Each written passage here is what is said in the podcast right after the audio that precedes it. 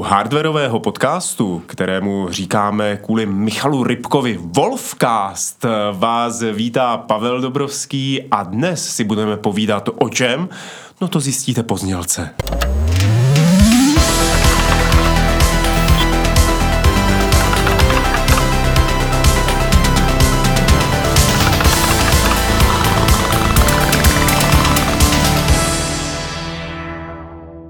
Byl to trošku cliffhanger. Michale, ahoj a vítej.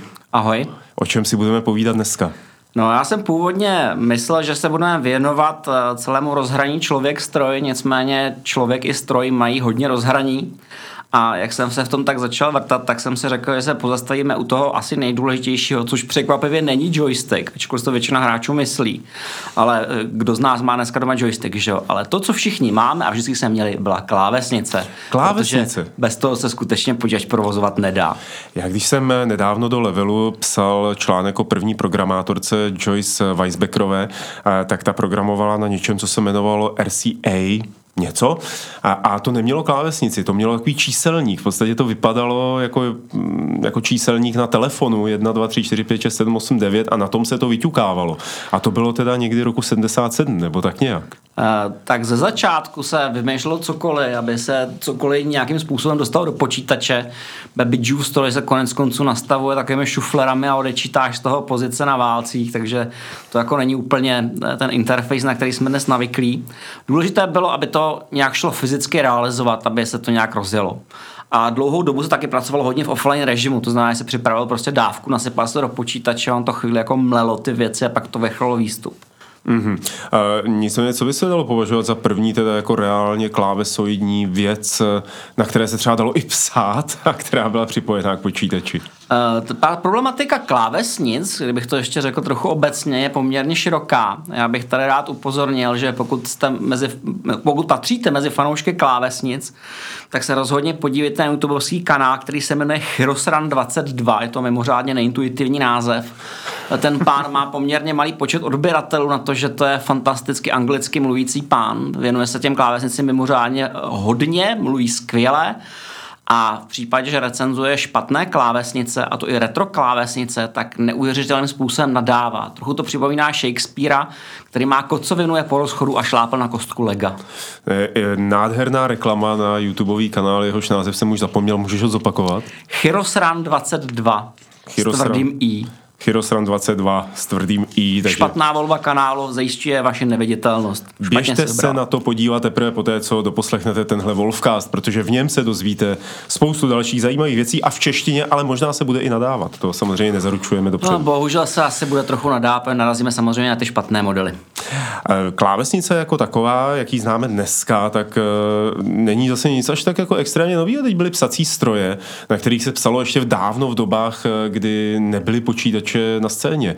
A nechápu, proč teda potom se ta klávesnice nebo ta, řekněme, klaviatura psacího stroje rovnou nezapojila do počítače. No, ta historie je trochu složitější, protože psací stroje jakoby měly vlastní filozofii. Jejich myšlenka byla, že produkuješ něco čitelného, že jo? Každý, kdo viděl mm. psát lékaře nebo kdo viděl psát mě, mm. málo kdo to ví, ale uh, svůj test, který jsem dělal na vysoké škole, jsem musel přepisovat na psacím stroji, protože to po mně nepřečetl. Tak hlavním důvodem byla čitelnost a rychlost samozřejmě. Mm. Uh, vzniklo to v druhé polovině 19. století, kdy pan Christopher Ham Scholz v roce 1868 si patentoval psací stroj. Toho se poměrně rychle zmocnil Remington. Který nedělal jenom psací stroje. Ten dělal všechno možné. Dělal vlastně jemnou mechaniku, takže se do toho pustili a ukázalo se, že to je velice úspěšné. Samozřejmě tady vznikla spousta různých modelů, že to doporučuji, pokud vás to zajímá, podívejte se, neuvěříte tomu, jak taky může vypadat psací stroj. A tam se začaly stavět fundamenty něčeho, co máme do dneška, například kverty klávesnice, se kterou přišel pan James Densmore v roce 1878 Hmm. A pokud jste někdy přemýšleli o tom, proč má tak divné rozložení, ty se zrovna na klávesnici díváš, tak vidíš, jak je to divně rozložený, tak je to proto, údajně proto, aby se snížila pravděpodobnost zaseknutí kláves. Aha. Jinými slovy, eh, když eh, navrhl to tak, aby když člověk píše, aby tam vznikaly pauzy, protože vlastně ta klasická mechanická klávesa se zvedne, otiskne se o tu pásku a pak padá zpátky. Ano. A když píšeš extrémně rychle, tak oni se začnou zasekávat v té pozici, kde se setkávají. Takže on to údajně udělal tak, aby se psalo pomalej, což později přestalo dávat jakýkoliv smysl, protože naopak všichni chceme psát rychleji. A tak vlastně pan August Dvořák, Dvorak, v roce 1936 vymyslel eh, klávesnici Dvorak, která se neujala příliš. Pravděpodobně proto, že by se musela optimalizovat pro každý jazyk extra, že my známe vlastně US Dvorak a tak dále. A on to navrhl tak, že takzvaná ta homeline, což je taková ta řada, na který máš ty bobky, kam víš, že si máš jako položit prsty tě účelem mm-hmm. před psaním strojem, tak abys ideálně pohyboval prsty jenom v té řadě, což se mu podařilo, vymyslel klávesnice, kde 70% úderů uděláš jenom v té jedné řadě Zatímco klasická kverty klávesnice, tak tady má třetinu, třetinu, třetinu, tam se to opravdu jako povedlo statisticky rozležit eh, velmi dobře. Nicméně... Zatím, zatím musí být jako neuvěřitelná optimalizace a výzkumy a statistiky toho, jaký eh, písmena se nejvíc používají a jak lidi mají ty prsty a jak přehmatávají. A a nejhorší na tom to, že nám zůstala ta blbá klávesnice, ta pomalá klávesnice a zároveň se ani učíme psát rychle, což nedává smysl. To je asi jako by se svázal nohy a potom se dělali soutěže v běhu, protože nevím jak vy, ale mě učili psát na stroj, já jsem to nenáviděl. Já jsem to nenáviděl. Já protože... jsem vyrostl se zvukem psacího stroje, protože maminka novinářka na tom pořád eh, něco datlovala.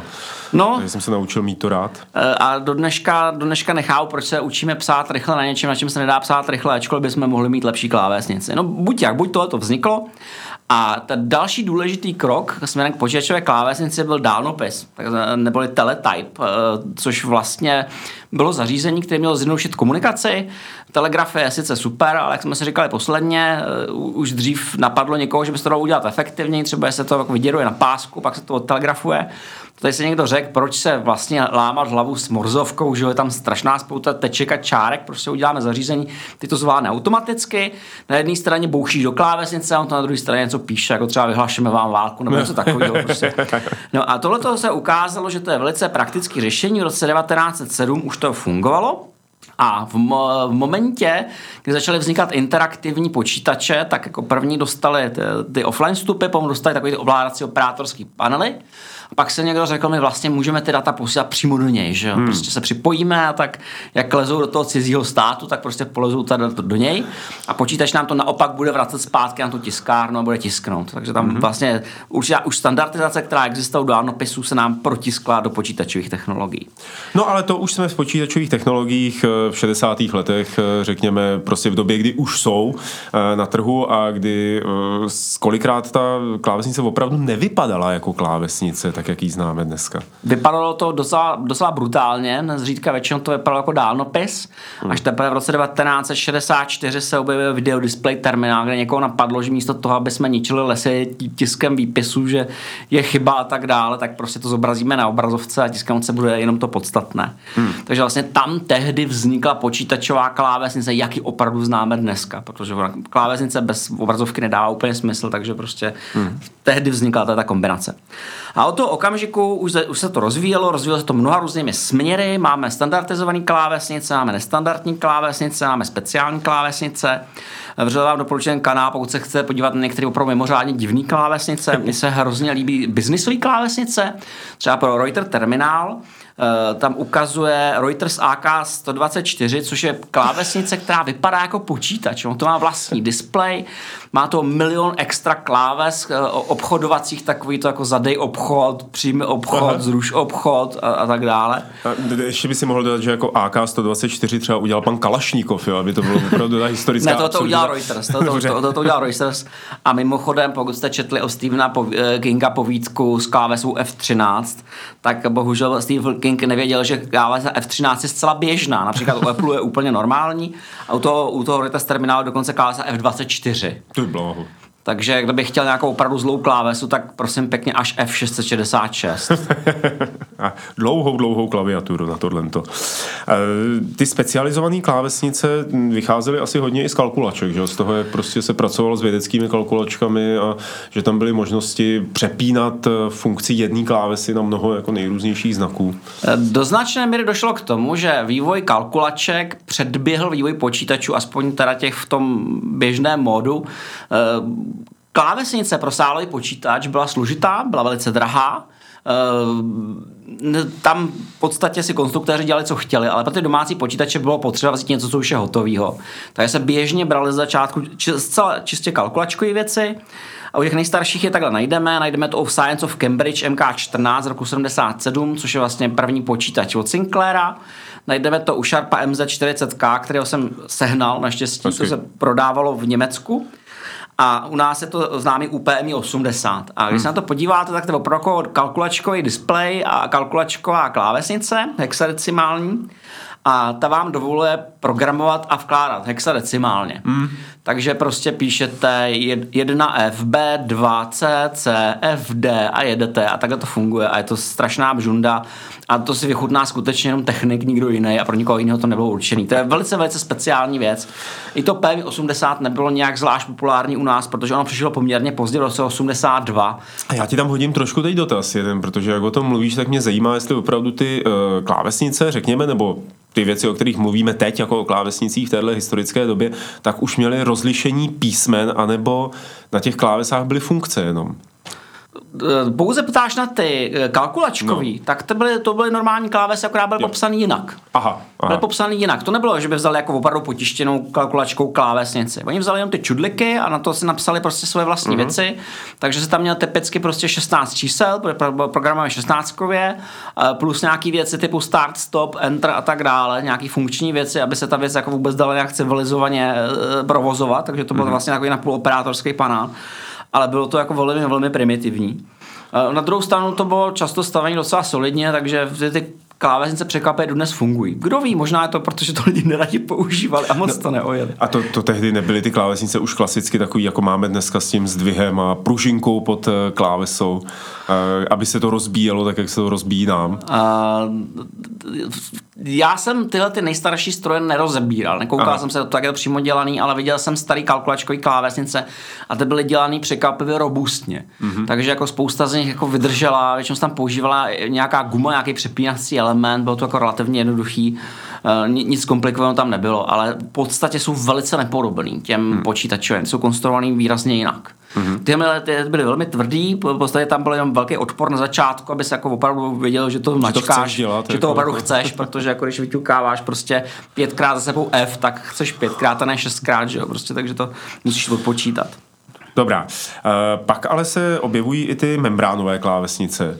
Eh, které, se, které byly koncem 70. let u hodně, hodně přístrojů, jmenovitě u Atari 400 a nebo u uh, Philipse Videopaku G7000, což byla verze Magnavox Odyssey. Uh, jaká byla jejich Proč se rozhodli, že budou dělat prostě membránovky? Membranové klávesnice pro ně oplatí obecně pravidlo, že jsou extrémně levný. Hmm. Ale eh, tehdy se dělaly membránové klávesnice jako čistě membránové klávesnice. To znamená, že to byla úplně hladká membrána. A, a ty se jako mačkal přímo na tu membránu. A, důvod... a měl jsi tam odpor v tom? Cítil jsi odpor? No, to se jako promačkával vůči něčemu, promačkával. žádný odpor si většinou necítil, no. takže to většinou pískalo. Tam jsem měl nějaký beeper, ten beeper se dá do klávesy, protože vždycky to zmáš, to udělal píp, píp, píp, a jo, takhle jo, si jo, prostě jo. na tom něco dělal. Jakoby promačkával se tu membránu směrem dovnitř. Ty důvody byly dva. Ten první důvod byl, že to bylo extrémně eh, jednoduchý, měl to taky velmi nízký vzdvih, takže se dalo dělat poměrně štíhlej. Hmm. Když se podíváš na zdek 80, tak vidíš, že velmi štíhlá. Mimochodem podobnou metodou se řídí Apple a podobně, podobnou kláves, kvalitu mají klávesnice nejnovější, prostě to něco na ten způsob. Ale byla tam ještě další výhoda, kterou měli oproti těm dnešním moderním klávesnicím od Apple, že se to dalo polít a nic se tomu nestalo, protože to byla membrána. Byl to prostě... Na to pamatuju všichni majitelé takzvaného gumáka, že jo, Sinclaira ZX. Gumák už byl trochu rafinovanější, ale teď se bavíme o 80 nebo 80 teničce, což bylo jako opravdu uh, ryze, ryze placatá folie a když se na to chrstl kolu nebo, nebo whisky nebo cokoliv se pil, když si na tom programoval, tak se to snadno utřít. A proto se vlastně původně ty kávence navrhovaly pro takzvaný dětský počítače, což byla ta čtyřstovka. No se prostě počítal, že ti děti to všechno zaserou prostě a ty to jako snadno jako otřeš a bude to, což u těch moderních klávesnic nejde. A když se podíváš třeba na to, co se děje vlastně ty butterfly klávesnici od Apple, tak na ní upadne drubek a je konec. Prostě hmm. jako můžeš mít jako počítač. Jo. To, je, to je prostě katastrofa. E, tyhle ty byly velmi odolný, nicméně se ukázalo, že se na tom nic reálně realisticky jako nedá dlouho psát, protože na to bych opravdu jako nechtěl psát ten článek do levelu, to je hmm. prostě, to je strašný. E, mimo jiné, protože jsem je opravdu používal, takže vím, jako, že byl porota do toho jenom naklepat nějaký program, prostě, ale nikdo to jako realisticky nechtěl. Jak se zmiňoval gumák? Gumák už byl takový krok vpřed. To byl vlastně jako membránovka, vylepšená o tu gumu, což je vlastně jenom jako pružná, pružný element, tam nic jiného není, který se zmáčknul a stisknul si tím tu membránu. Konstrukčně to bylo velmi primitivní, životnost stála úplně za Pikachu, dostal jsem osobní spektrum od Ondry Malýho, který mi vyprávěl, že na něm nejdřív udolal při hraní jednu kombinaci kláves, pak si předefinoval hry na ty klávesy vedle, ty udolal taky prostě takhle pokračoval, než jsem mu podařilo celou tu klávesnici z neprovozu schopnit. Eh, dělalo se to úplně běžně, životnost té klávesnice bylo něco kolem dvou let a ona se mimochodem jako ty membrány se dělají do dneška. Ty, ty hmm. jako většinou vychlíš membránu, ty se dělají do dneška a do dneška se můžeš koupit z Anglie a přijde tě to zhruba na 10 liber, no, hmm. bez poštovního. Eh, já bych jenom dodal k tomu, že na tom ZX, když se o něm teď bavíme, tak rozložení těch kláves bylo jako hodně neintuitivní, že z pohledu dnešního uživatele. To bylo na spoustě systémů. Vydrželo to strašně dlouho.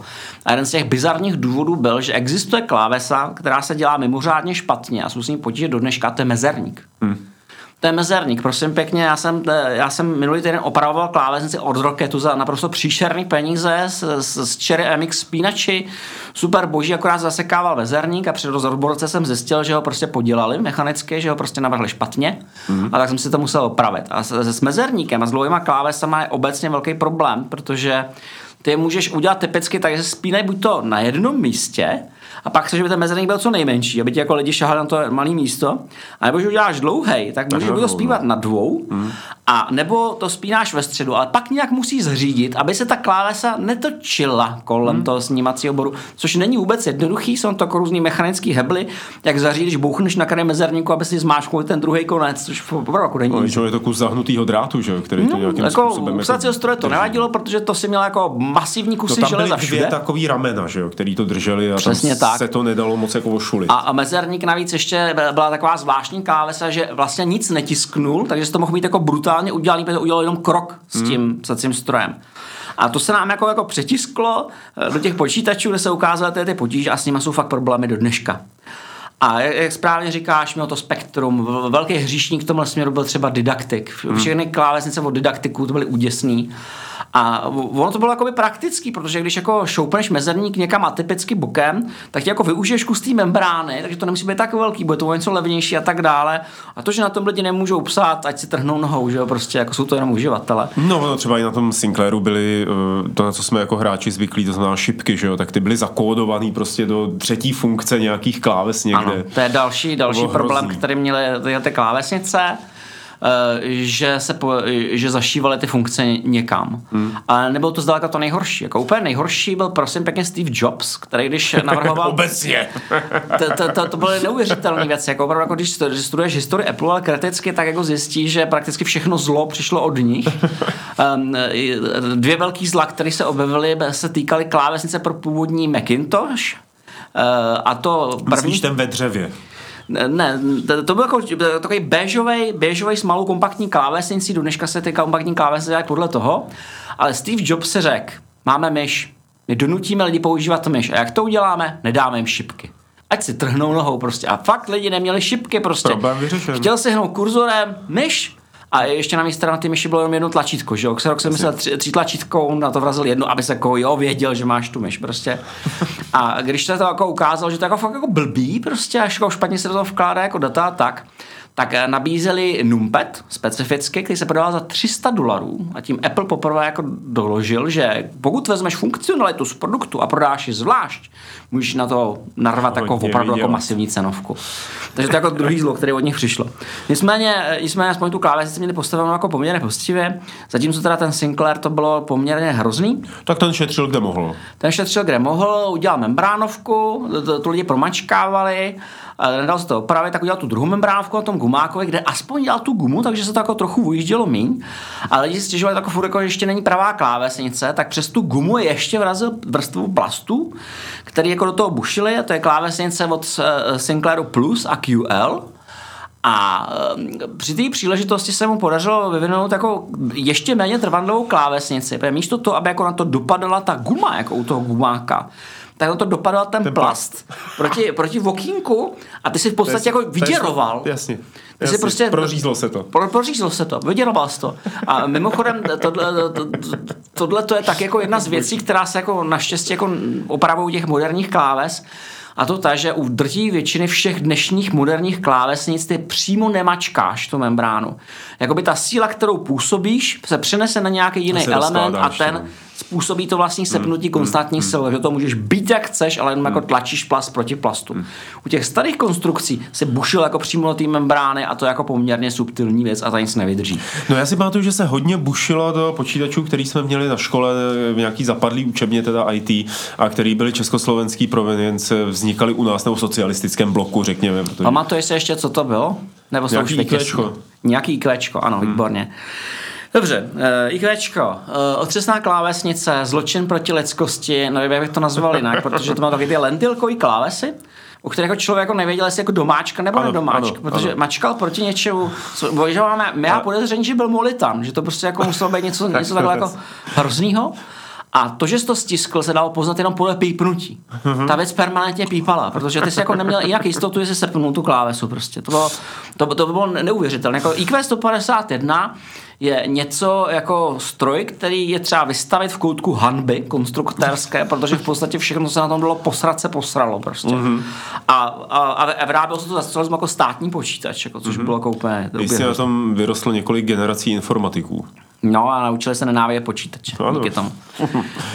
uh, potom jsme měli druhý významný školní počítač a to bylo PMD 85. Já jsem se bavil s Romanem Kišem, jeho konstruktérem. A na, nich je, na těch lidech je zajímavý. A to bych tady rád potrhnul, aby tady jako byla ta myšlenka jasná. Já neodsuzuju lidi, kteří to navrhovali, protože eh, když jako vezmeš prostě sirky, psí fekály a plechovku a sestavíš z toho kalkulačku, a jsi vlastně docela dobrý. Jo. A jinak to nešlo. A třeba to PMDčko bylo hrozný v mnoha směrech, mělo jako několik generací hr, různě různých klávesnic. Ta první byla uh, velmi tvrdá, měla takový jako velice krátký tvrdý stisk a měla proto, že eh, Tesla zrovna nějakých přebytek tlačítek pro tlačítkový telefony. Takže oni z toho sestavili celý ten blok uh, kláves uh-huh. prostě a musel se na to psát a dělal vždycky já si to pamatuju, já si to pamatuju. To, to bylo jako hrát ping-pong s kamenem. No, to, to ten způsob. Ano. Jako no, těžko no. se proto hledají analogie, bylo to v podstatě, když se stavuješ, rozkáš Lego, to bylo hrozný, ten způsob. To bylo hrozný. Potom přišlo PMD 852, které bychom teoreticky se domnívali, že to bude lepší, ale ty socialistické počítače měly takovou speciální schopnost, že mohly být i horší v té další generaci, což se stalo víckrát. Takže se objevily klávesy, které měly hluboký chod a ty jako po, po velmi krátkou počáteční dobu se zdálo, že budou lepší a pak se ukázala ta zásadní vada. Prostě za socialismu nikdo neuměl udělat pořádně plasty. Ty věci se prostě rozpadaly sami. A po velmi krátké době jsem plast ochodil způsobem, že se začal zasekávat sám mm-hmm. sebe. Takže mm-hmm. někdy ty klávesy jako skončily v pozici sepnutu a ty se musel aktivně vytahovat ven, protože to nešlo. to, to, to, je to zajímavé. Ta další, ta další generace byla horší. No, no, no, no prosím tě, ale uh, to byly nějaký klávesnice, které k nám třeba jako přicházely ze Sovětského svazu, jako přímo z Ruska, nebo... Ne, to, to, to, to, ten zločin jsme si dělali sami. Jo, Už nevím přesně, kde jsme se dělali, ale dělali jsme si ho. Exportovali aspoň, ne? Zajímavé je, že ta hrůza se týkala i počítačů vyráběných v rámci, eh, v rámci pětiletek, jako byl SMEP PP01, což je 8 bit určený pro policii a silové složky. Myslím, že nikdy nepoužívali, já se jim nedivím. Eh, ta klávesnice, která je na tom, vypadá jako normálně, když se na ní koukáš Ale musíš na do ní střílet, abys to sepnul. Skoro. Skoro. Mají má, má extrémně krátký chod, extrémně vysoký odpor, prostě hmm. cokoliv jako na tom nadatli, tak vyžaduje jako velký, velký úsilí. Pak um, přišel Ondra, což je počítač, který považuji za mimořádně nešťastný ve velmi mnoha směrech. Třeba pojmenování. Eh, no nejenom, ale, ale jako eh, bylo tam několik mimořádně špatných konstrukčních řešení, na který byl i autor hrdý. Eh, jako například implementace eh, grafiky, generování obrazu, o tom se budeme bavit někde jinde, to je fakt jako povedený. A potom nemají klávesnic, eh, někde se podařilo získat klávesnice vyrábené pro terminály Iskra, které byly určeny pro armádu. Eh, podařilo se mi sehnat náhradní klávesnici od ty Iskry a tu Iskru jsem jako skutečně měl sám v ruce, protože jsem navštívil nějakou vojenskou školu, bylo to opravdu úděsný. A protože těch klávesnic byl nadbytek, tak se použili pro Ondru. A měli teda eh, ten problém, že byly určený pro alfanumerický odpovědi, ale ne, ne, ne byly pro, pro slovní odpovědi, ale ne pro numerický. A. Takže všechny čísla byly shiftované. Eh, jak, jak všichni víme, tři řady kláves nestačí pro češtinu. Takže jsem měl extra shift na češtinu, extra shift na symboly, extra shift na čísla a napsal na tom jeden blbej řádek v Basicu. to byl porod, jako, to bylo laborování jako, se shifty. A tak jako ty vojáci to používali, a když potřebovali napsat útočí na nás, tak to jako jim trvalo 10 minut. Ale to vojáci to používají celkem inteligentně, prostě major ti prostě řekl otázku a ty si na tom terminálu zmáčknul písmeno ABCD, to ještě šlo. Ale na tom Ondrovi to bylo hrozný protože tam si musel napsat jako 10, 10 print uvozovky, no, jasně, ahoj, jasně, jasně. jak se máš, rádio. A to, to, to znamenalo prostě virtuózní přepírání shiftu. Jako o tři hodiny později. No, to, to bylo docela, bylo docela děsný. Jiný specifikum bylo to, že to jako nemuselo jako mířit, jako by se tady bavíme zatím o tom, že ty klávesy mohly být tvrdý, on to mohlo být i na druhý směr. Protože třeba ve východní Německu, v Německé demokratické republice se vyráběl počítač Robotron 1715, u nás velmi populární, protože to byl 8 bit se CPM. A ten měl klávesnici s extrémně napruženými pružinami. Takže pokud jsi si jako praštil, tak běžně ti to odpálo ty klávesy někam jako do stratosféry. Což se mi jako už bohužel několikrát stalo, že prostě jsem jako prohledával celou místnost a hledal jsem, kde ta, pruži, eh, kde ta klávesa je, protože oni drží jen velmi volně ty hmm. čepičky a pod nimi je opravdu jako pružina. A ta zůstane aspoň na místě? Nebo ne, většinou taky, taky ne. Ta většinou tak jako odletí. Hmm. No. A je, je, dobré si tu klávesnici vyfotit na začátku, aby si věděl, jak je potom budeš strkat zpátky. Jako, což, jako, na to narazí opravdu ze všeho možného. Eh, další, další socialistický eh, klávesy se týkají počítačů didaktik. Eh, je zajímavý, že ten původní didaktik Gamma měl sice klávesnici s nízkým chorem, ale byla překvapivě spolehlivá, používali zlacený kontakty a dala se docela používat. Zatímco ta další generace, Didactic M, byla úděsná, protože opět zavedli klávesy s hlubokým chorem, které se opět zase, za, začaly zasekávat. Takže jejich životnost bylo třeba pět stisků, jo? No dobře, tak 500. No, jaká byla životnost, nevím, ale prakticky všechny stroje, které jsem dostal do ruky, se už zasekávají. Hmm. Prostě se to dělá jako jenom časem, nevím. A mimochodem, i u těch nejdražších modelů mezerník byl pořád bokem. Tak neudělali u toho pořádný mezerník. Eh, díky čemuž eh, se dělaly Oni, věci... Ono se to málo ví, ale jako komunisti měli palec takhle, kde, kde my máme malíček, víš, takže ono se jim líp jako mlátilo do mezerníku. Jako myslím si, že kdyby se to počítače vyráběly po 20 generací, tak by takový programátoři asi vznikli. Jako. myslím, že, myslím, že to evoluce povoluje. Eh, mimochodem, to, co se dělalo u nás, je ještě docela dobrý ve s ruským. Mám sbírku ruských počítačů a je nepopsatelný, jaký peklo tam bylo, protože tam opravdu doslova těch počítačů strčili cokoliv, co se dalo zmáčknout. Včetně jako věcí, které bys nevěřil, ale jako lidi, lidi byli taky zoufalí, že jo, třeba jako i v amatérském rádiu se prosím pěkně objevil návod, na sestavení klávesnice ze zvonku, protože tehdy široce dostupné v maloobchodní síti byly pouze takové ty komunistické zvonky, ty dlouhý. Takže lidi z toho sestavili něco, co vypadalo jako, se, jako série pian nad sebou prostě a e, byl to údajně podle všeho celkem použitelný zdroj pro ty, ty klávesy. Skutečně to používalo. Překvapivě Kvalitní to bylo v momentě, kdy se dopracoval eh, k něčemu eh, od vyšších technologií, třeba ve, ve zbrojovce Brno se dělal zbrojováček a protože pro armádu se... to snad ne. No, no, zbro... Počítač, co se jmenoval zbrojováček. Zbrojováček, jmenuje se zbrojováček a je to, je, je to verze, je to, je to verze PMDčka. Nejpokročilejší, nejlepší a protože pro armádu se používaly klávesy s holovými prvky, což jsou bezkontaktní magnetické klávesy, jsou mimořádně kvalitní, tak tenhle ten počítač byl pravděpodobně jediný za celého bolševika, který měl fakt skvělou klávesnici. A dokonce jsem teda viděl i fotku nějaký třídy, která to používala ještě 15 let po revoluci, takže to hmm. viditelně opravdu vydrželo. Dobře, dobře, to, je, to jsme si prošli takovým trošku očistcem teda jako ano. komunistických klávesnic. E, pojďme se ale posunout trošku dál k lepším konstrukcím, k modernějším eh, konstrukcím, e, protože co si pamatuju, takže třeba jako na tom Commodore 64 nebo na Atárcích nějakých vyspělejších e, jako počítačích domácích, tak se to dalo mačkat, tak to jako bylo celkem v pohodě. To se dalo mačkat, přičemž teda Commodore má o něco horší klávesnici než to Atari, ale u nich se to hodně lišilo verzi od verze, ta první se jako docela výrazně zasekávala osmistovka. Nejlepší byla taková ta hnědá verze, ta prostřední uh-huh. XL. To jsou klávesnice, které fungují do dneška.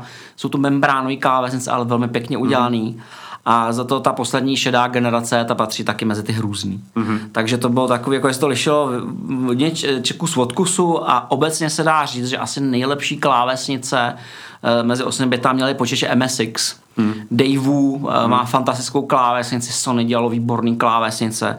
A, a lidi to po, měli rádi a používali to dlouho. A myslím, že dokonce nějaký kluby to používali do dneška. Je to Já jako, je mi jasný, že mezi našimi posluchači jsou samý znalci a odborníci, ale možná by stálo za to připomenout, že když tady mluvíme o klávesnici pro tyhle ty počítače, tak nemluvíme o něčem, co by se dalo vyměnit nebo zapojit do počítače, ale že to bylo prostě implementováno přímo do té kastle, ve které byl i počítač. Takže... A ve většině případů se nepočítalo s výměnou, respektive výměna byla technicky možná, ale jako servis. Hmm.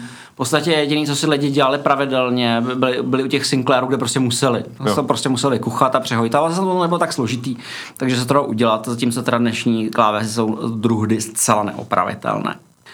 Když se podíváme eh, eh, na ty membrány, nebo my tady neustále říkáme, že membrány a vytváříme dojem, že to je něco starého, že prostě se týká těch 80, tak není pravda. Membrány KNC do dneška, do dneška jsou nejrozšířenější. Mm-hmm. Jsou nejrozšířenější eh, proto, že jsou velice jednoduchý, jsou velmi kompaktní, dají se vyrobit velice levně a dá se to udělat tak, že to nepoznáš. Protože na to můžeš přes, přes to něco hodit, přes tu membránu, takže to není poznat. Třeba IBM Model M, jedna z nejodolnějších a nejlepších klávence všech dob je membránová. Hmm. A má skvělou životnost právě protože jako nemačkáš tu membránu, ale mačkáš pružinu, která hejbe packou, která mačká tu membránu. To se to dá udělat skvěle. Typicky ta membránovka vydrží asi 5 milionů stisků, hmm, což jako je, jako jsou sou, bych řekl, ale ty, který umějí rozkládat ten tlak, ty dokážou tu životnost prodloužit na 10 eh, až 30 milionů podstatě tím, že silou nedeformuješ tu membránu, ale necháš to jako konstantně jenom spínat, tak ji dokážeš fantasticky prodloužit třeba u notebooku od ThinkPadu, kde se používá takový mechanismus, to, to běžně vydrží 15-20 milionů stisku, žádný problém. Eh, těch systémů je strašlivá spousta, eh, membrána má ale některé nevýhody, jako například, že detekuje typicky jenom omezený počet stisků na jednou. Tomu se říká rollover a udává vždycky, kolik jich může zmáčknout. Dva rollover, hmm. 10 rollover, n rollover. N rollover znamená, že můžeš teoreticky zmáčknout všechny klávesy najednou prostě a on to zadetekuje najednou, že se stiskl. Eh, což ovšem jako není praktická. I ten člověk na tom YouTubeovském kanálu říká, že pokud ne, nemáte polydaktily, tak by vám mělo stačit maximálně 10, protože za normálních okolností nestiskneš víc než 10 kláves najednou. Eh, takovou zvláštní eh, vlastností je, že se může objevit něco, říká ghosting, což znamená, že zmáčeš kombinaci kláves, která ti vytvoří fiktivní stisk. Vlastně ty, ty, ty, ty spoje jsou jakoby spojený takovým říšky jo, a určitá kombinace sepnutých bodů může vytvořit Přenese fiktivní... Fik, ne, ne, nepřenáší tlak, ne. oni, oni vytváří fiktivní spoj v tom logickém slova smyslu. Aha. Že ta kombinace signálů vytváří jakoby průnik někde, kde se to nezmáčkl. Tomu tomu se říká ghosting a že typicky se to jako e, umí to řešit tím, že jsou pospojovaný klávesy nějak nepravidelně, aby to nevznikalo snadno. Eh, mimochodem, každá klávesnice v sobě obsahuje svůj vlastní počítač. Jo? Typicky je to nějaká 8085 nebo 80 84 8, něco takového. Velmi jednoduchý počítač, eh, který vlastně dělá to, že detekuje ty stisky a vrací ti to do počítače. Nevím, jestli to ví všichni naši posluchači, ale eh, klávesnice nevrací znaky klávesnice vrací takzvaný scan kódy, což jsou vlastně kódy těch kláves, které byly zmáčknutý a teprve počítač interpretuje, co to je. Hmm. Že, že shift a něco je něco prostě. Hmm. A vy, hmm. když umíte číst scan kódy, můžete si napsat svůj vlastní driver od klávesnice, což je docela dobrý, protože si můžete napsat takovou klávesnici, jakou chcete. Eh, dnes je mnohem modernější a často se o tom mluví používání mechanických spínačů. Mechanické spínače jsou docela složitý téma, který, eh, který se řeší na tom YouTubeovském kanálu a ukazuje se, že to není jednoduchý, eh, protože je asi šest možných definic, co to je mechanický spínač, protože technicky vzato i u té membrány, jako sepnu mechanicky, že jo, silou mechanicky. Já osobně se řídím, osobně se řídím myšlenkou, že jsou to individuálně spínaný, že vlastně každá klávesa má svůj vlastní mechanismus, detekuje se... Takže pružinku tam, nějakou typicky. Může tam být pružinka, překvapivě nemusí tam být pružinka, dá se to udělat i bez, bez ní a ty, ty systémy jsou strašně zvláštní. Někdy tam je kus membrány, někdy je tam nějaký jako je pružný element, existují i šílený systém, jako je třeba Tokai M, MM9, což je japonský patent, který obsahuje kuličku. Jú, eh, pod každou klávesou. Pod každou klávesou je taková malá kulička, kterou, kterou drží, drží pružinka a je to fakt jako strašně zvláštním způsobem vymyšlený A podívejte se na to, je to docela zábavný. A tyhle systémy jsou jako i velice, velice starý. Mm-hmm. Třeba Cherry MX není nic nového. Tenhle ten systém je starý 35 let, to je, to je opravdu staré jako písíčko samo, takže žádný problém. Některé jsou jako docela, docela pošahaný, protože existují třeba takový e, spínači, který se jmenují Leaf Spring, trošku připomíná takovou cvakací žabku. Mm-hmm. Takový jako pružný element ty, e, a, a, a, nemá, to, to, nemá to pružinu. Je tam opravdu takový jako plíšek, který se jako a vrací se zpátky. Se vrací zpátky.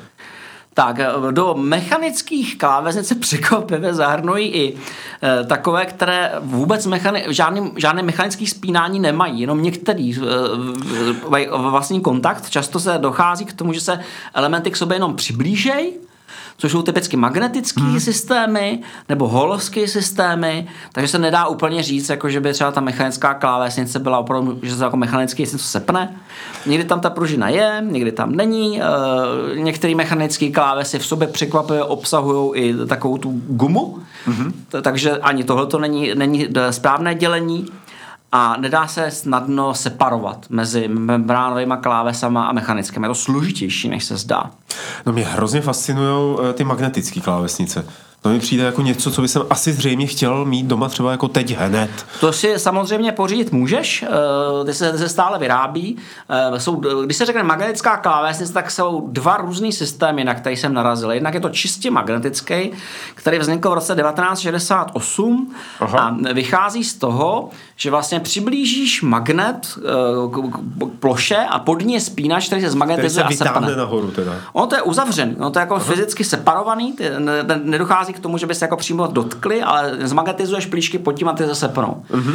Proč to dělat takhle a ne jinak? To řešení je z toho důvodu, že ty můžeš dát separační vrstvu plastovou mezi klávesy a ten spodek a opět můžeš to nalít kolu. Přesně tak. A ani se nestane, jo? což je strašně důležité, protože v okamžiku, kdy se dostane do, do, do, do elektricky spíny přímého kontaktu hmm.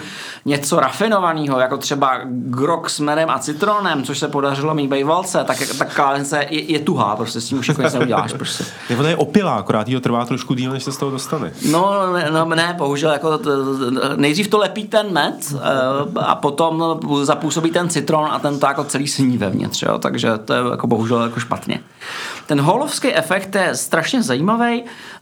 Bohužel se to používalo u sovětských systémů, je to systém ze 60. let a vychází z holova jevu, to znamená, ty máš eh, nějaký bodič plochý, kterým ti teče elektrický proud a v okamžiku k němu přiblížíš magnet, to začneš ty elektrony vychylovat a jsi schopen měřit tu změnu.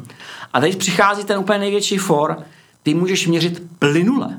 Aha. Takže ty můžeš v podstatě na té holovské klávesnice detekovat, jak hluboko se stiskl.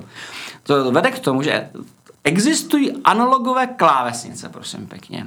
Existují analogové klávesnice, které si můžeš koupit dneska. Prodávají se. Jako třeba Steel Series Apex Pro, která se prodává. Stojí asi 6000 ta klávesnice. A to, co jsem nevěděl do té doby, než jsem to na vlastní oči viděl, je, že existují PC hry, které podporují analogové klávesnice. Takže ty můžeš hrát typicky závodní hru a podle míry stisku ty klávesy jako akceleruješ nebo zatáčíš. Takže to je v podstatě, jak bys měl jako spoustu jako analogových ovladačů. Mm-hmm. Další obrovská, obrovský plus, že i tam, kde to jako se to nepodporuje přímo ta funkce, tak tím, že jsi schopen měřit eh, individuální hloubku stisku, si můžeš nastavit takzvaný bod sepnutí. Jak všichni víme, eh, klasická eh, klávesnice herní a se od té herní typicky liší bodem sepnutí. Když tu klávesnici dobouchneš do konce, tak ji většinou považujeme za kancelářskou, že se dostaneš na konec. Když to u těch mechanik se nastavuje ta vejška sepnutí, u různých spínačů je různá, Firmy se typicky chlubí tím, že na to jenom koukneš a už se to sepne, prostě je to jako jasný. Ale ty jejich spínače jsou nastaveny na tvrdo, na koučou hmm. konkrétní vejšku. To znamená, že ty nemůžeš dynamicky regulovat vejšku. Když to u těch holovských kláves si to můžeš nastavit a to dokonce pro každou zvlášť. A pro různé aplikace můžeš mít různé profily, takže ty si můžeš nastavit tu citlivost takovou, jakou chceš. Seš v Wordu, nastavíš si hluboký stisk. Seš v nějaký hře, na něco si nastavíš jemnej, na něco si nastavíš silnej. Klasický příklad odhození granátu chceš dorazit až do konce, když to pohyb chceš mít prostě detekovaný mm. vysoko. Což můžeš udělat. Já jsem vůbec nevěděl, že to píšičko podporuje, ale no, fakt jsou hry, které to podporují. Prostě mm. ty, ty dva herní redaktoři se sejdou a čumějí na to, že existují analogové klávesnice a že si je můžeš koupit že to hry podporujou. A to, Mně to přijde jako, že to je takový teremin mezi klávesnicemi. V podstatě, ano. Takže jako, takže jako milí posluchači, pokud vás toto zajímá, chcete to vyzkoušet, tak se to jmenuje Steel Series Apex Pro a je to teda docela mastný, jo. to je herní klávesnice, no. to je herní klávesnice, která se to, to řekne, ale zase na druhou stranu, v té ty cenové relaci si... vydrží, ne? Vydrží velice dlouho, to k tomu se ještě dostaneme, to je, vydrží velice, velice dlouho a na, na rozdíl od uh, systému z Cherry MX uh, to opravdu stojí za to. A je to tichý teda pravděpodobně. No to tak hlučně, jak to, tak to konstruktor udělal. To je hrozně no, zajímavý. Uh, opět, opět doporučuji to si kanál, kde uvidíte, že ten samý spínač v, růz, v různých klávesnicích s různou rezonanční jako komorou zní různě. Tak Stradivariho, že jo? Prostě máš jako, můžeš udělat, udělat klávesnici, která má jako vyšší tón než jiná, protože navrhneš tu akustickou komoru pod ní jinak. Je to v podstatě jako nástroj. To je boží. No, pojďme a, ale dál, protože uh, není to jediný způsob, jak se dají spínat věci. A, uh, je to takový jako zajímavý ještě nějaký zajímavější? Uh, zajímavější, velmi zajímavý je optomechanický spínání, který vymyslel Herli Kelchner v roce 1962, který funguje na principu přerušení paprsku. Ono se to původně vymyslelo takovým způsobem, který je složitější, než se používá dneska, Původně to byla klávesnice, která víceméně jakoby vysela nad, nad takovým temným prostorem, kde si měla řadu diod uh-huh. a řadu snímačů a podle toho, který si zakryl, tak ta klávesnice poznala při tom stisku jako XY koordinátu ty, ty klávesnice, To je fantastický, takže tady pan uh, Henry Kelchner uh, vymyslel podsvícenou klávesnici roku 62. No, for byl v tom, že aby to fungovalo, tak to nesmělo unikat to světlo ven a nesmělo Aha. nic vnikat dovnitř, protože takže, když ti pronikalo světlo z okolí dovnitř, takže tak to... pan Harley Kelchner roku 1962 vymyslel nesmysl vymyslel, vymyslel něco, o čem si myslel, že, že to bude mít jako velmi dlouhou životnost. A pak se zjistilo, že tudy A ne. pak se to jako ukázalo, že to jako není až tak jako dementní nápad, akorát se jako to celý musí zavřít do té jedné klávesy, do té jedné dutiny. Takže dneska ty optomechanické spínače fungují To se dělá tak, dneska. Ano, dělají se. E, že máš diodu a přijímač pro každou, pro každou tu klávesu extra, ty jsou uzavřený v temném prostoře a můžeš to nasvítit zvenku, ani se tomu neděje a tak dále ale jako to, celou tu věc jako musíš enkapsulovat, aby to fungovalo správně. To je celá ta pojte, že spousta nápadů vypadá šíleně a nefungují do té doby, než si řekneš, tak udělejme to jinak prostě a potom se to dá udělat jinak. Hmm. Nicméně není to jediný, pak jsou ještě věci, které jsou jako strašně divné, které jsem si vypíchnul jenom bokem. Jedna z nich je věc založená na principu vodivých plechů, což ne, nevím, jak moc to bylo rozšířené na západě, ale v Sovětském svazu to jako bylo, že si trošku jako v operace. Držíš prostě drát, a máš před sebou jako kovový plochy a do toho hmm, ťukáš a tím jako spínáš a děláš to. Já jsem měl uhraček je to divný a můžeš si strčit jazyk mezi to, že jo, ano, prostě. Ano, ano, no, no, no, dělají to všichni prostě, jo, všichni jako zkoušet, no. Teď to říká. Potom jsou tam ty šílený domácí věci, kde jsem zmínil tu klávesy z domovních zvonků, ale viděl jsem i jako crazy systém, opravdu lidi to dělali ze všeho možného. Z kolíčku na prádlo jsem viděl systém a dokonce u počítačové myši, která se jmenovala počítačová myš a na, nabízeli software 602 v podobě ještě eh, základní organizace Svazarmu, se dostala stavebnici počítačové myši, kdy si měl eh, spínací špendliky, sicherky, které fungovaly. Jako... Nějaký Dark Souls mezi počítačovými myšmi. ano, ano to, to, to, to, to, abych tak řekl, bylo to něco. Když, jsem, když mi to přišlo poštou, podíval jsem se na to v hrůze, rozplakal jsem se a chtěl jsem něco jiného. Třeba lízátko. To je cokoliv, cokoliv jiného. Da, dal, další věc, která se eh, která vznikla a považuje se za velmi nešťastnou, jak zvaná laserová klávesnice, což je věc, která tě jakoby promítá klávesnici na nějaký povrch, ty tam píšeš, on ti to odečítá opticky a, a podle toho pozná, co si zmáčknu. Eh, v podstatě no, buštíš no. do stolu, nemá žádnou zpětnou vazbu, podobá se to trošku na tom, když píšeš na hodně drahý Macu, hmm. na těch jako moderních jako placatých klávesnicích, stojí to za houby prostě. No, protože to si, to si cloníš, že jo, jako to musí být ten úhel vymyšlený opravdu um, tak dobře a světelné podmínky musí být tak dobré. Celý je to, celý to je to jako dost praštěný a jako dovedu si představit, že kdyby to bylo integrovaný v každém telefonu a ty by si to jako v nouzové situaci jako jen takhle někam opřel, takže jako si můžeš plnit tu klávesnici, by to asi šlo prostě, jo. ale jako samostatné zařízení to stálo úplně, úplně nic. Pak další, další takový jako pseudofunkční věc jsou rolovatelné klávesnice, které byly před dávnem hrozně populární, možná se na ně vzpomínáš. Já jsem měl v ruce, no. Že, že, že, že to mohl koupit. Pak se z toho staly jako velmi nepopulární dárky, protože to, ta klávesnice jako, jako je rozbalíš a je pružná a můžeš, můžeš jako bušit do toho, do toho materiálu. To se deformuje, do se... že jako do různých stran, takže se na tom třeba moc nedá psát. Nedá se na tom psát. Vypadá to cool, ale nedá se na tom psát. Je to v podstatě je to něco jako sběratelský předmět, prostě jako Jasně. praktičnost je nula a myšlenka, že se to sroluješ, někam to poneseš, to, to není. Jako, to- co, jako speciální podkategorie jsou taky ty různý rozkládací mechanický, že jo, ty jako roztahneš, nebo jako roz, rozložíš jako knížku a tak dále, ale to tak jako není nějak jako zvlášť praktický. A všechny ty, ty divné věci, jakkoliv jsou zajímavé nebo konstrukčně zajímavé, byly pravidelně zcela neúspěšný. Pak máme virtuální klávesnice, ty jsou naopak velice úspěšní, protože dneska najdeme na každém smartphonu, každý tablet to má, e, protože když nemá žádnou klávesnici, tak vezmeš za vděk čímkoliv, to zná i tím letím, ale psát se na tom taky zrovna nedá. A pak vznikají teda úplně jako crazy věci, jako je třeba LCD klávesnice Optimus Maximus od Art Lebeděv Studio moskevských, kterou, kterou ten recenzent označil za nejnaleštěnější hovno v dějinách klávesnic. A jak to prosím tě funguje? Je to taková jako velká klávesnice, kde máš nad každou klávesu máš individuální OLED display, který se aplikačně mění a můžeš tam jako dát vlastní obsah, který chceš, nebo si tam na- nahrát nějaký standardní defaulty, ale má to celou řadu problémů. Jako... Jako, Konečně si můžeš udělat toho dvoráka. ano, a, a, a skutečně ho uvidíš. Hmm. A nicméně tam celá řada problémů počínaje tím, že ta reakce je dost pomalá, že zmášneš shift a víš, jak, jak, jak ti přetejkají ty klávesy, jak se mění. A druhý problém je ten, že před, eh, přes normální spínač máš element, který obsahuje tu obrazovku, takže ty klávesy jsou abnormálně velký oproti normální klávesnice, takže prostě psáš má je na tom nemožný. Ani hrát se na tom nedá, ty klávesy jsou prostě moc daleko od sebe. No a celá ta, ptákovina stála 3000 dolarů, jako, takže, takže to patří do kategorie, já tomu říkám, ruské, Umění. ruské produkty. Jako, připojíš to k počítači a všichni viděli, že na to máš. Prostě. Takže A nebo do galerie moderního umění. kam, kam ta věc pravděpodobně patří. Ostatně Art, Art, Art, Art, Art Lebeděv Studio prostě naznačuje, eh, naznačuje, že to asi jako nemysleli jako úplně vážně.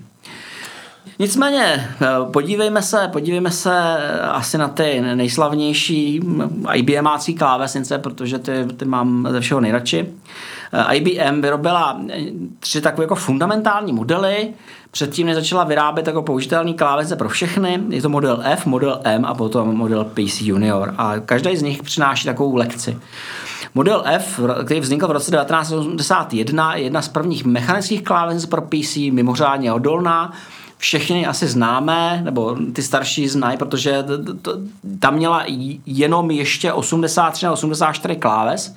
Měla charakteristicky ty funkční klávesy posunutý doleva, na takový dvojitý blok, a neměla šipky. Eh, Pokud ně- někdy někoho zajímá, proč Numlock existuje jako Numlock, tak to existuje kvůli ty, ty klávesnici. Protože pokud jste eh, dostali nápad, že potřebujete pohnout kurzorem, museli jste vypnout ten numerický blok a používat ty šipky na něm. Já si nemyslím, že by kdy kdo po roce 1985 skutečně používal Numlock, kromě toho, že se ho zapne, když se ho omylem někdy vypne.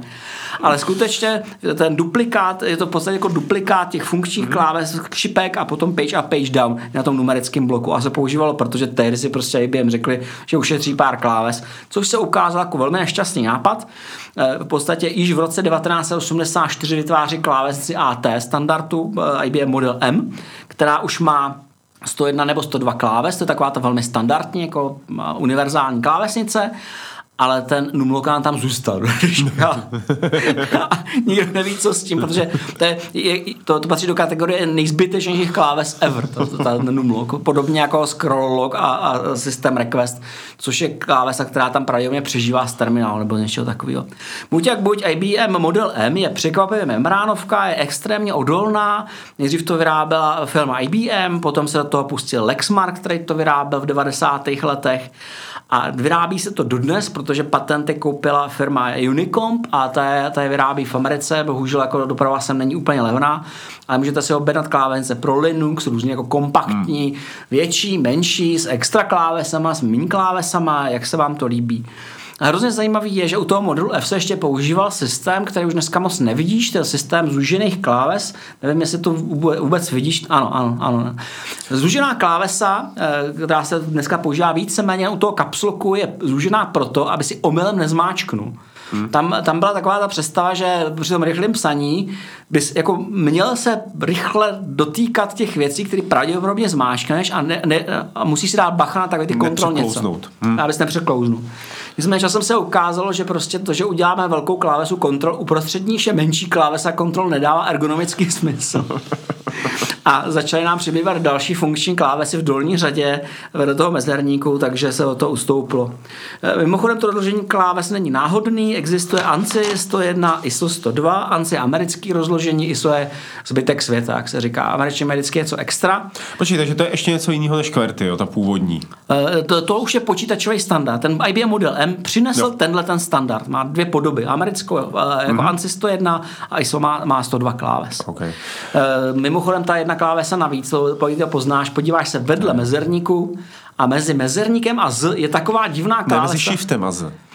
No ano, me, me, ano, mezi shiftem a Z je taková ta divná klávesa no, vidím, no. s, ne, s nesmyslnými objekty. Tak ano. to ono. A ona občas bývá ta vytrčená někam úplně jinam, jo? Jako občas což, je posunutá někam což, do prdele. Což, což bývá jako trochu větší štěstí, protože se nachází v bodě, kde se, se pokouší zmáčknout shift, což je klávesa, kterou s okolností používáme často.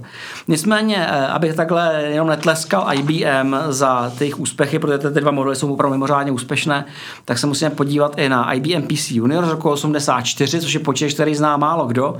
Je to fenomenální průser, při kterém se IBM pokusila ovládnout trh s domácími počítači a šli na to asi tak, jak když prostě inženýři z velké počítačové firmy navrhnou dětský počítač. Hmm. Ví, ví, o tom, že děti existují, ale už nemají představu, jaké, jaké mají potřeby a co dělají. Takže prostě se ty věci rozhodli navrhnout tak, že navrhli systém, který nebyl kompatibilní, byl velice drahý a použili některé naprosto šílené věci, jako například udělali bezdrátovou klávesnici, infračervenou bezdrátovou klávesnici, kterou si měl jako předpočítač. Nesměl si s ní pohnout tím pádem. No, mnohem lepší bylo to, že se to používalo i v počítačových učebnách, aby to bylo infračervený a nebylo to klíčovaný, tak si prostě takhle zvednu tu klávesnici nad hlavu, začal se do toho bušit nesmyslný věci. Začal si ovládat všechny, kteří to, to viděli. Prostě. Naštěstí teda jako další, další generace už tak jako dala připojit jako drátem, takže to, tím trochu to jako spravili. Nicméně klávesnice byla masivně shiftovaná, trošku to připomínalo toho Sinclaira, neměl to snad ani kurzový kláves, samostatně jenom 62 kláves. Jinými slovy, prostě všichni na to koukali. Eh, pokud se chcete někde pobavit, prosím pěkně na recenzenským shitstormem, tak se podívejte na recenzi pro počítač PC Junior ve, ve své době.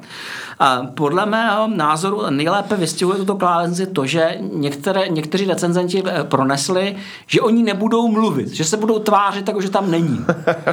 Což bylo to opravdu bylo to takhle strašné. Prostě bylo to mimořádně špatně rozhodnutý. Podařilo se jim udělat věci typu, že ani nepopsali klávesy, popisky umístili vedle ně.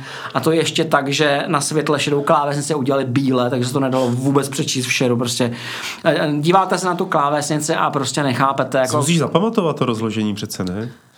Ne, nechápe, nechápete to, že pokud už to někdo takhle kretensky navrhl, tak to potom ještě někdo musel někdo kretensky schválit.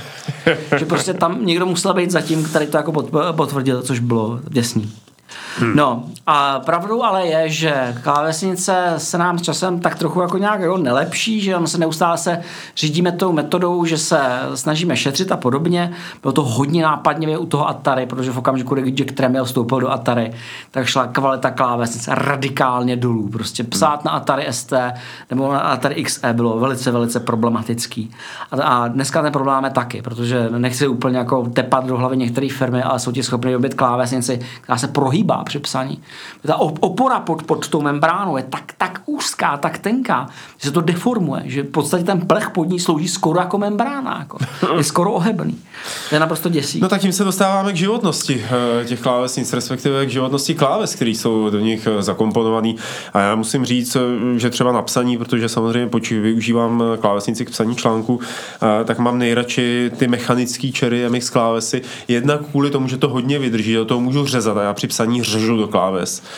A pak, že to dělá ten skvělý zvuk, takový to tokání. Jako to. Eh, ty mechanické čery klávesnice to, no. mají velký plus v tom, že mají vlastně systém bočního spínání, když hmm. tu klávesu otevře, že vlastně úder, který měří dolů, nebuší proti ničemu. Hmm. To klouznutí toho elementu se pane ten spínač vedle, což, což byl velice, velice dobrý nápad, jak se ukazuje. Říká se, že to má 50 milionů stisknutí. Ano, oni říkají, že to má 50 milionů stisků. Hmm. Ty nejhorší membránovky, které vůbec kdy existovaly, mají odhadovanou životnost 1 až 2 miliony stisků, což si myslím, že možná je nadsazený u toho Sinclaira. Typická membránovka, kterou se dneska koupíš, má kolem 5 milionů a hmm. pak, se, pak se na tom začne něco jako podělat ty lepší, jako mě třeba ThinkPady, ty, které rozkládají. Pojď, pojďme udělat jeden uh, Wolfcast, který bude jenom o ThinkPadech, jo, protože to je jako nej, nejlepší počítač ever. Ano. Ano. No to, se vím, nedá to, se, nic to se nedá rozporovat. Jako to. se nedá rozporovat. Jako. Eh, Tam se to povedlo, mě takový ten stříhací systém s rozložením tlaku, 15-20 milionů stisků to přežije. Krása. Ty nejlepší, ty, nej- ty nejlepší nezlacený mechaniky, že se rozlišují, jestli mají ten kontakt zlacený nebo nezlacený, zvládnou údajně až 20, Cherry MX mají zlacený kontakt, to znamená zvládnou 50 milionů, ale to ještě, to, to ještě nejsme ani zdaleka u toho topu, protože ty holo klávesnice, jako je třeba ten Apex Pro, mají až 100 milionů stisků, mají dvojnásobnou No, a životnost na co klávesu. teprve magnetický klávesnice? Pak ty magneticky, je strašně zajímavé, já jsem na to narazil a oni to říkají jako ty teoretický limit, takže asi se to nikomu nechtělo tolikrát mačkat prostě, ale říkají, že to jsou jednotky miliard stisknutí Hmm. a ty úplně nejlepší, ty holovky měly zvládnout desítky miliard. Viděl jsem číslo 30 miliard stisknutí. A to už je opravdu odhad, že jo? To už tam To já si jako... myslím, to já si myslím, že by to i robot zabalil, protože jako mačkat tu samou klávesu prostě 30 miliardkrát, jako to, Si to je fakt moc hlavu. crazy. A jakou klávesnici tam používáš ty doma? Uh, opravil jsem toho Roketa s nadáváním, protože to, co jsem uviděl uvnitř, bylo tak hrozné, že jsem si říkal, že prostě není možný, že jsme se nepo, nikam nepohnuli. Hmm. Protože třeba ten IBM Model M je, je navržený konstrukčně mnohem líp. Um, Takže myslíš, že to schválně jako kazí, jo? No, já to řeknu takhle. Um, díval jsem se na to a uh, konstrukční problém s tím roketem je, že mezerník je nasazený na klasických křížích, trošku to připomíná křížový spoj od lega. Mm-hmm. A je na tom nasazený i kovový element, který pod tím vlastně visí a má zajistit, aby se rovnoměrně ten zve, zvedal a klesal ten mezerník. Taková ta klasika drátová, ne? Ano. To. A teď si představ, že to je zavěšení ze spoda, dvou těch pidi, bu, pidi bublících. Jasný. A ty pokaždý, když to zmášeš do strany, to začneš uvolňovat, že jo? A v nějakém momentě se to vychodí tak, že to prostě spadne komplet. Mm-hmm. A já jsem na to koukal a říkal jsem si, tohle to buď to je velice optimistický návrh ze strany konstruktéra, nebo ten konstruktér je prostě idiot. Protože tohle to jako není možný. To je taková se vždycky kroutí. Vždycky mm-hmm. se kroutí. A nebo to tak někdo udělá schválně.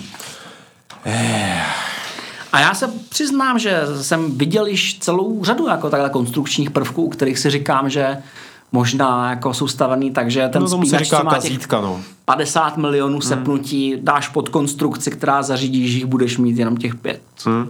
Jo, takže, takže asi takhle. No to je, to je škoda tohle to slyšet. Není to jediná věc, eh, kte- která se mi nelíbí na vývoji. Ku příkladu se mi nelíbí uh, mizení některých feature. Mně se strašně Nebo jejich líbily- přidávání, já teda, že ti do toho skočím. Já úplně nesnáším na klávesnicích takovou tu klávesu vlajka, že jo, a tyhle ty věci, protože při hraní pochopitelně tam ten prst sklouzává, i když ty hry už jsou dneska ochráněný proti tomu, aby tě to přehodili zpátky do vidlí, tak pořád je to něco, co zmenšuje ty ostatní klávesy okolo. To je, to je jedna věc, to, že tam přidávají takové ty záhadné klávesy navíc, jako kontextový prostě menu nebo Windows a tak dále. že. Pak ještě musí přidat klávesu, vypnout všechny tyhle klávesy, aby, aby se s tím dalo něco dělat. Ale eh, mě třeba hrozně mrzí to, že eh, kolem roku 2000 byly takzvané internetové klávesnice, si to vybavuješ který měl jako strašnou spoustu extra funkcí navíc. Na tlačítkách navíc. Ano, ano. Dneska to je nabalení na, na, na, v, v klávesách, takže buď to musíš zmáčknout FN a normální klávesu, a nebo v tom horším případě to ještě navíc prohoděj, Hmm. mm. takže máš defaultně tedy klávesy a pokud chceš používat eh, funkční, mm. tak musíš používat shift.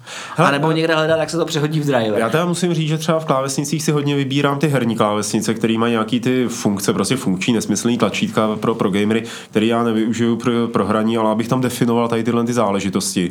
Nějaký jako externí věci, externí aplikace. Uh, hodně se mi, já teď tím nechci dělat reklamu, ale klidně to řeknu, že ty klávesnice od Logitechu, tak ty mě baví. Ty prostě jako jsou pevný, vydrží, mají tady tyhle ty funkční tlačítka, které se nějakým způsobem využít, ale stejně potom jakoby ve finále zjistím, že když, si ty, eh, když používám ty extra tlačítka, tak je to na spuštění kalkulačky, to poměrně často, protože pořád jako se mi nechce počítat z hlavy. A možná tak jako na přehrávání hudby a ani ne tak třeba na internetový prohlížeč, protože nemám Immerware otevřený. Jo, takže jakoby ztrácím vlastně už moc, eh, ztrácím smysl toho, proč tam vždycky je tolik programovatelných kláves navíc, pakliže nejsi zrovna pro gamer. No, makrování je věc, kterou já třeba dělám běžně. Já jsem Aha. si navyknul běžně makrovat. Já s tím jako není problém. Ty třeba ale- myš makruješ? Uh, myš nemakru. Ne. To, to už by mě mátlo. Ale jako, já, já, v ideálním případě chci, abych měl tu klávesu bokem, abych věděl, no. že to je něco extra. Jo. Nepoužívat jako normální, nemakrovat normální, mít to pro dedikovaný blok těch makrovatelných okay. kláves, se kterýma něco launchu nebo něco takového dělám. Hmm. Ale to, co mi třeba strašně štve, že zmizelo, je rolovací kolečko, který bývalo na levé straně klávesnic. Ano, ano, ano. A to dovolovalo, aby se díval na, na článek, moudře se zhrabal ve vousech a levým kolečkem ano, si s tím ano, scrolloval. Ano. To bylo super. Já jsem to teď měl na nějaký té klávesnici od Logitechu, kde bylo napravo a bylo jako na úpravu hudby, na hlasitost, že jo. A bylo to hrozně příjemný, strašně příjemný a dalo se to, myslím, i předefinovat na scrollování teda. Ale kdysi dávno tomu říkali za Internet Navigator systém nebo ano, nějak ano. tak, to opravdu bylo skvělý, protože takhle pil si jednou rukou kafe, druhou ano. si scrolloval článkem a byl si šťastný prostě. A to jsou taky ty drobné jako featurey, které zlepšují kvalitu života. A je to v pytli prostě, mm. někdy kolem roku 2005 to zmizelo, mm. nahradili to takovou pákou pákou a pak to odešlo komplet. Mm. A dneska to namízí nikdo. No tak teď to děláš na myši, že jo, co očekává, jako, že si budeš rolovat. To, se už tehdy dělal na myši, že jo, ale prostě jako to mhm. potom musíš pít to kafe tou nedominantní rukou, že jo. Nemůžeš používat tu dominantní. A vyleješ si to kafe do klávesnice a, a musíš nebo si si mohl rolovat v oběma najednou, což bylo taky hrozně vtipný, že takhle střídal prostě a roloval si plynulej, rychlej prostě.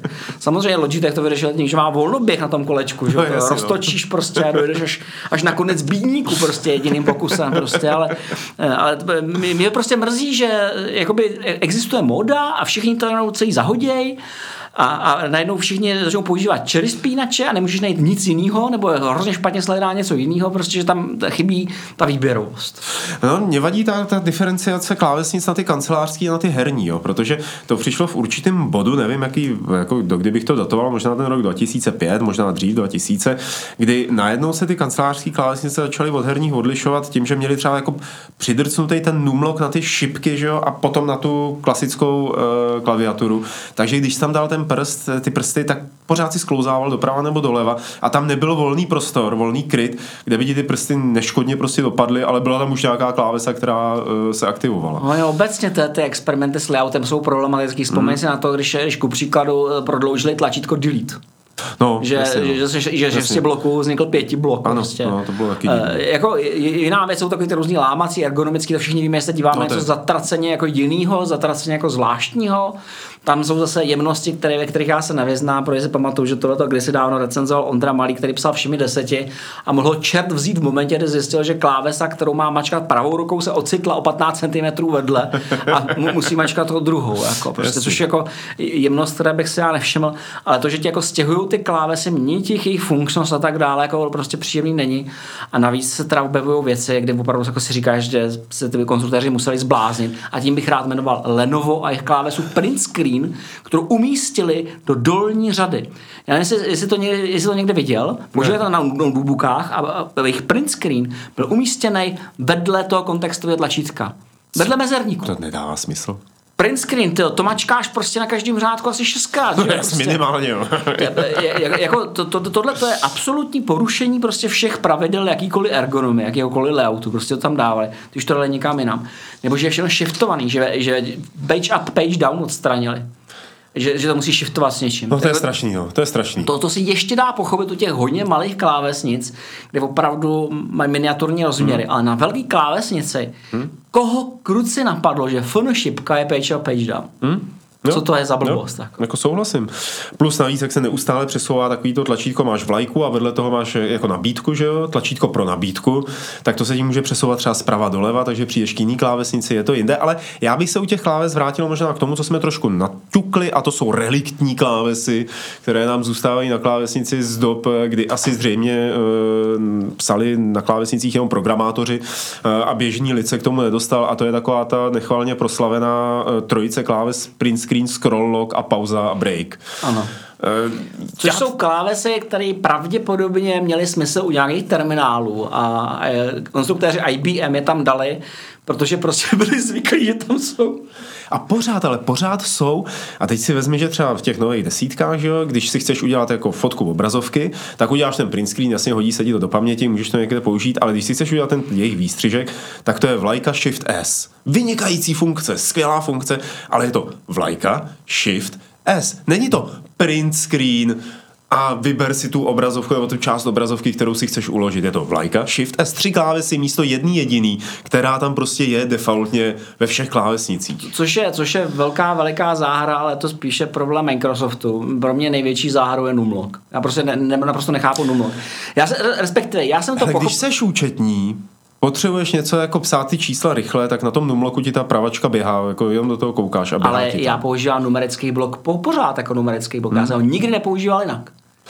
Nechápu, proč by se to mělo přepnout. A protože to nechci jo, přepínat, tak mi nedává smysl existence klávesnice, eh, klávesy, která přepíná ty věci.